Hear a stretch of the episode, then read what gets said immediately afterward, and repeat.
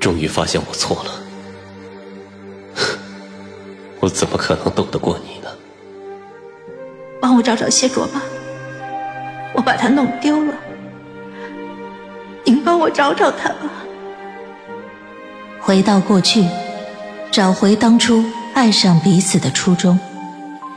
欢迎您收听精品仙侠剧《和离》，演播：一颗小青藤，司徒小魏，后期制作：咕咚。第一百三十三集，我跟着他，跑过了几乎天下所有的地方。我看着他受伤。也看着他成长，我看着他，与我记忆里的谢卓、谢玄清越来越像。终有一日，他来到了昆仑。他在昆仑与主莲一通恶战，在最紧要关头，他将主莲连同他身体里的邪神一同封印于昆仑一处山洞之中。然后，他带着重伤来到了雪竹林。再难支撑的谢卓，倒在了雪竹林间。他靠着雪竹闭目而坐，一身的伤带着血，让他整个人都散发着血腥气。而就在这一天，我提着挖雪笋的篮子，什么都不知道的闯入了这片林间。我在空中看着我们，终于在命运和意外的安排下相遇了。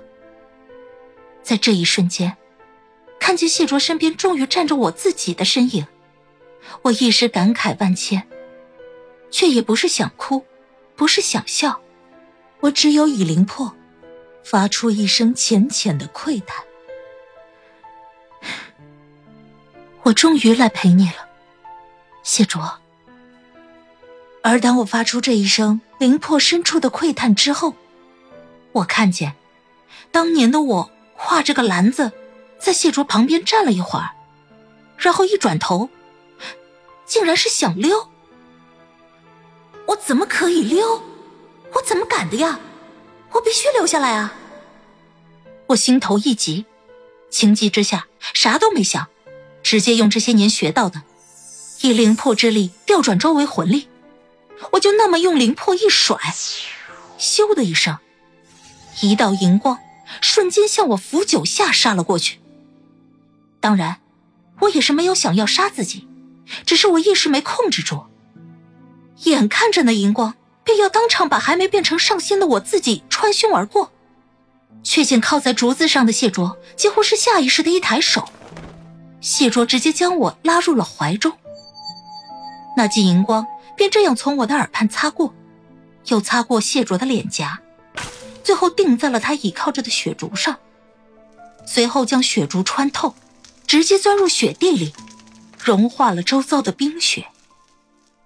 然后我便在谢卓满是湿润、血腥、危险的怀里愣住了。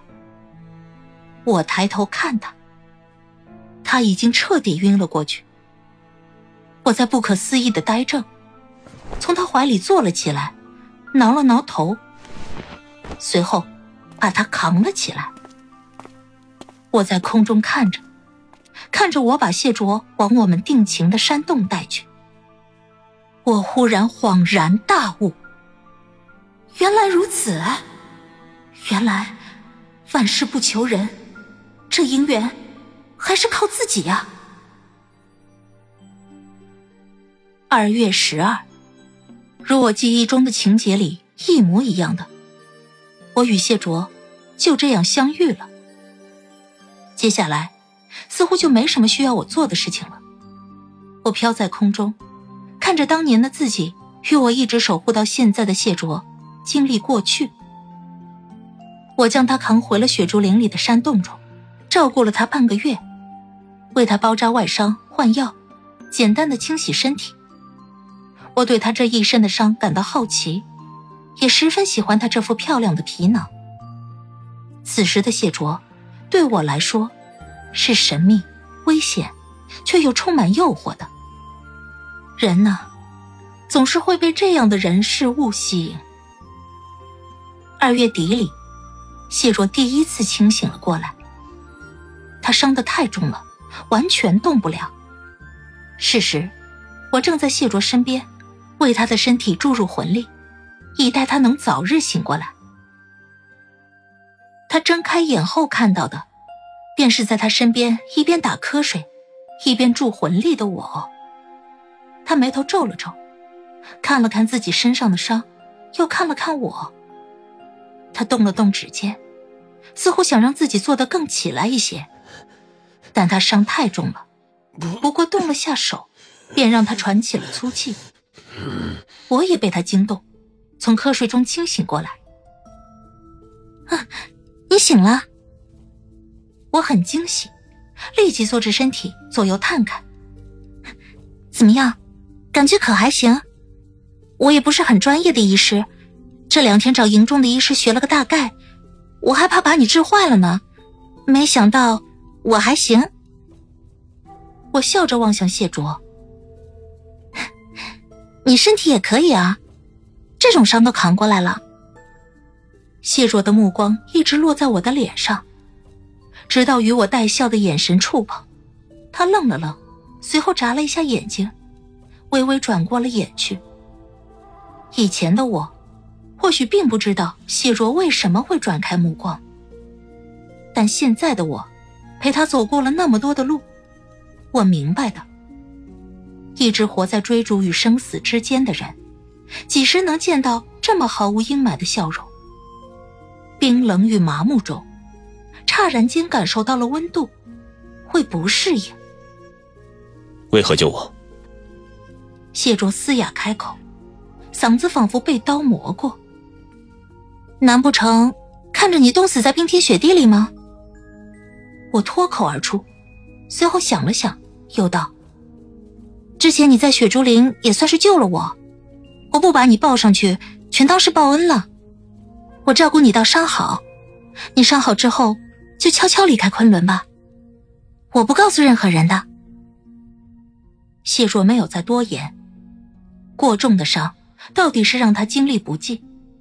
没一会儿，他又闭上眼昏睡了过去。我在他身边，继续渡了点魂力给他。见他呼吸平稳，便又挎着挖雪竹的篮子，哼着调子离开了山洞。